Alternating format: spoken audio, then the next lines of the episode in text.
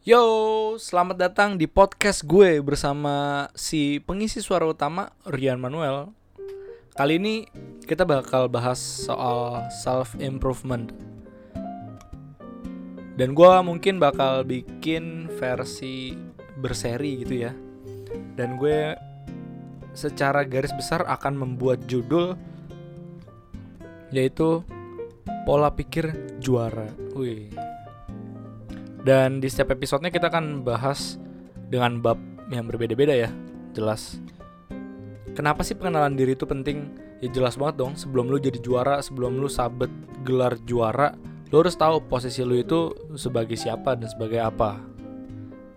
Di sini gue bahas melalui cara berpikir gue ya, cara melihat gue karena menurut gue setiap orang memiliki cara pandang berbeda-beda soal hidup, beda hati, beda pendapat, beda pemikiran, beda cara pandang. Jadi gue akan bahas sesuai pandangan gue ya.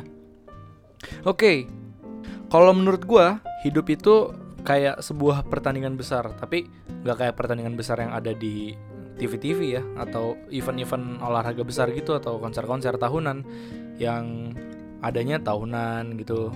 Kalau ini pertandingan besar atau event besar yang terjadi setiap hari.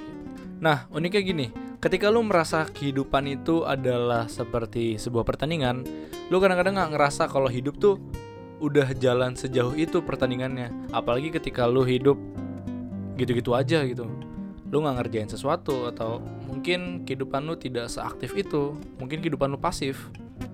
Ketika lu sadar, lu udah kayak ngeliat ke belakang dan wah, pertandingan ternyata udah sejauh ini kayak gue aja nih misalnya gue keluar kamar gitu ya. Pagi-pagi kan bangun keluar kamar gue ngeliat bokap gue udah minum obat yang kayak bulat kayak koin gitu warna oranye. Kalau kena air kayak soda air gitu kayak blub blub blub blub blub blub gitu. Rasanya rasa jeruk-jeruk gitu yang obat tulang.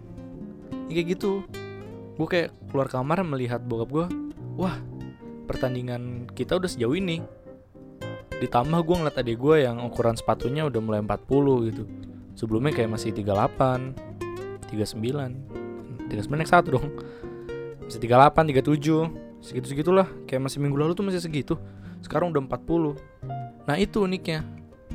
Kalau menganggap hidup tuh kayak sebuah pertandingan. Lu tuh ketika menjalani hidup lu nggak sadar udah sejauh ini lu berjalan. Ketika lu mulai sadar lu bisa melihat ke belakang dan lu mulai berpikir selama pertandingan ini gue udah ngapain aja ya Nah, ini nih, kita akan bahas tipe-tipe orang dalam sebuah pertandingan hidup. Misalnya orang pertama, ada tipe orang tuh penonton, dia tuh tipenya pasif. Kerjanya ngeliatin orang doang. Kerjanya tuh ngeliatin orang berjuang, ngeliatin orang rekaman, ngeliatin orang di gym ngangkat-ngangkat beban, tapi dia kayak ya dia bagian ngeliatin aja gitu dari luar. Terlintas sih di pikirannya untuk ikutan, tapi keraguan dalam diri itu masih lebih kuat daripada niat yang terlintas di otaknya. Kayak apakah gue bisa ke sana? Apakah gue bisa untuk melakukan seperti ini seperti itu? Ya hasilnya ujung-ujungnya dia cuma ngeliatin aja dari jauh. Atau dia ujung-ujungnya pasif. Terus tipe berikutnya itu ada tipe loser. Nah ini nih tipe-tipe bahaya nih coy. Tipe-tipe loser itu dia tertekan sama dirinya sendiri.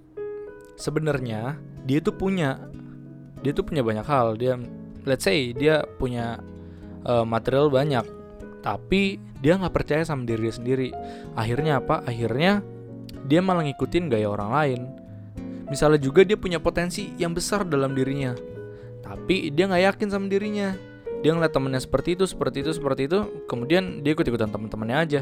Karena melihat teman-temannya yang lebih rame kayak begitu begitu dan dia nggak percaya sama dirinya ya mana bisa bertumbuh. Orang lu hidup melihat orang lain tidak melihat diri lu sendiri. Nah selanjutnya ini nih tipe yang harus kita pelajari banget yaitu tipe seorang juara. Dia tuh tipenya tuh bergerak terus, tidak monoton, tidak stagnan. Polanya adalah dia mengejar potensi yang ada dalam dirinya agar potensi-potensi tersebut bisa menjadi mimpinya yang tercapai. Dan orang yang tipe pemenang ini tipe juara ini dia tuh selalu sadar akan potensi dalam dirinya sehingga dia bisa kontrol. Dia bisa kontrol apa yang harus dilakukan apa yang tidak harus dilakukan apa yang belum seharusnya gue lakukan gitu. Sehingga pola pemikirannya terorganisir dan tersusun rapi nah kita bahas di sini ya. Kemenangan itu bukan cuma soal material. Misalnya kemenangan itu bisa berupa sebuah kesadaran akan sebuah potensi yang besar dalam diri kalian. Apalagi ketika kalian sudah mulai mau melangkah untuk mengerjakan potensi tersebut wah itu kemenangan plus gitu. Apalagi ketika teman-teman udah mencapai titik mimpi kalian sesuai dengan potensi kalian itu kemenangan plus plus kalau gue bilang. Selain itu kemenangan juga bisa diartikan dengan misalnya menyebarkan energi positif di lingkungan kita di kantor di mana lagi? Di kelas di rumah di keluarga.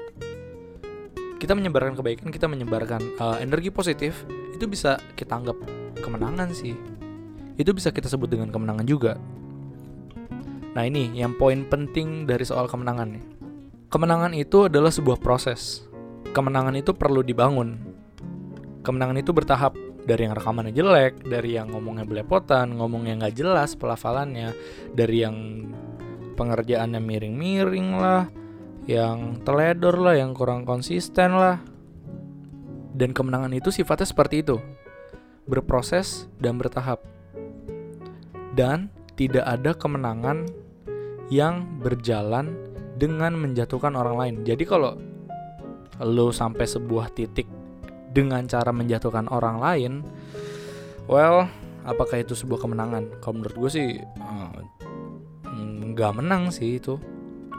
Balik kita bahas potensi kita harus melakukan potensi kita secara penuh. Kenapa? Karena gue pernah diajarin kayak gini nih. Kita nggak boleh mati secara penuh. Apa itu mati secara penuh? Kita mati dengan membawa segala potensi yang ada dalam diri kita. Terus potensinya dikemanain? Potensinya selagi kita hidup kita keluarin potensi kita sebanyak-banyaknya. Potensi terbaik dalam diri kita kita keluarin. Jadi ketika kita mati kita tidak membawa sebuah potensi yang dapat membangun sebuah hotel. Kita tidak membawa sebuah potensi yang bisa merilis sebuah buku, merilis sebuah lagu, atau bahkan kita tidak mati dengan membawa potensi yang dapat merubah sistem negara misalnya, atau membawa negara yang lebih maju. Makanya, selagi kita masih muda, selagi kita masih sadar soal potensi kita, selagi kita masih bisa bergerak, kita kerjakan potensi kita secara penuh.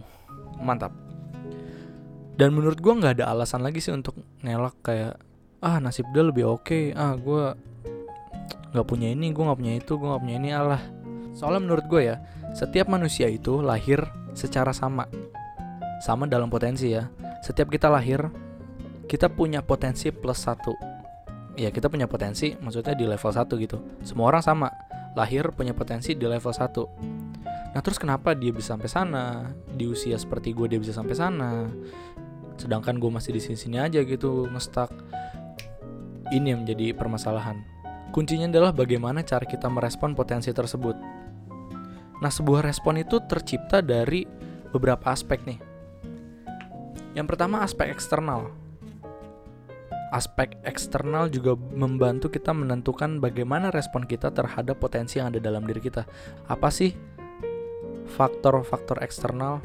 Contoh faktor eksternal adalah lingkungan kita, di mana kita tinggal, misalnya rumah, di kelas, di kubikel kantor, di kantor, di mana lagi, uh, di tongkrongan. Nah itu yang bisa menentukan respon kita terhadap potensi kita. Kalau kita nongkrong sama orang yang rajin ya kita ke bawah rajin. Kalau kita nongkrong sama orang gabut, ke bawah gabut. Itu juga bisa membentuk bagaimana kita merespon terhadap potensi kita. Terus ada lagi aspek personal apa itu aspek personal? Aspek personal itu membahas soal tubuh, literally tubuh ya, fisik, secara fisik dan mental. Tapi again, apakah kita sudah merawat tubuh kita dengan baik? Gimana asupan yang masuk dalam diri kita? Apakah kita udah ngecek setiap hari? Apakah kita merawat tubuh kita dengan baik? Apakah jam istirahat kita udah cukup? Karena kondisi fisik dan mental juga menentukan respon kita terhadap potensi dalam diri kita.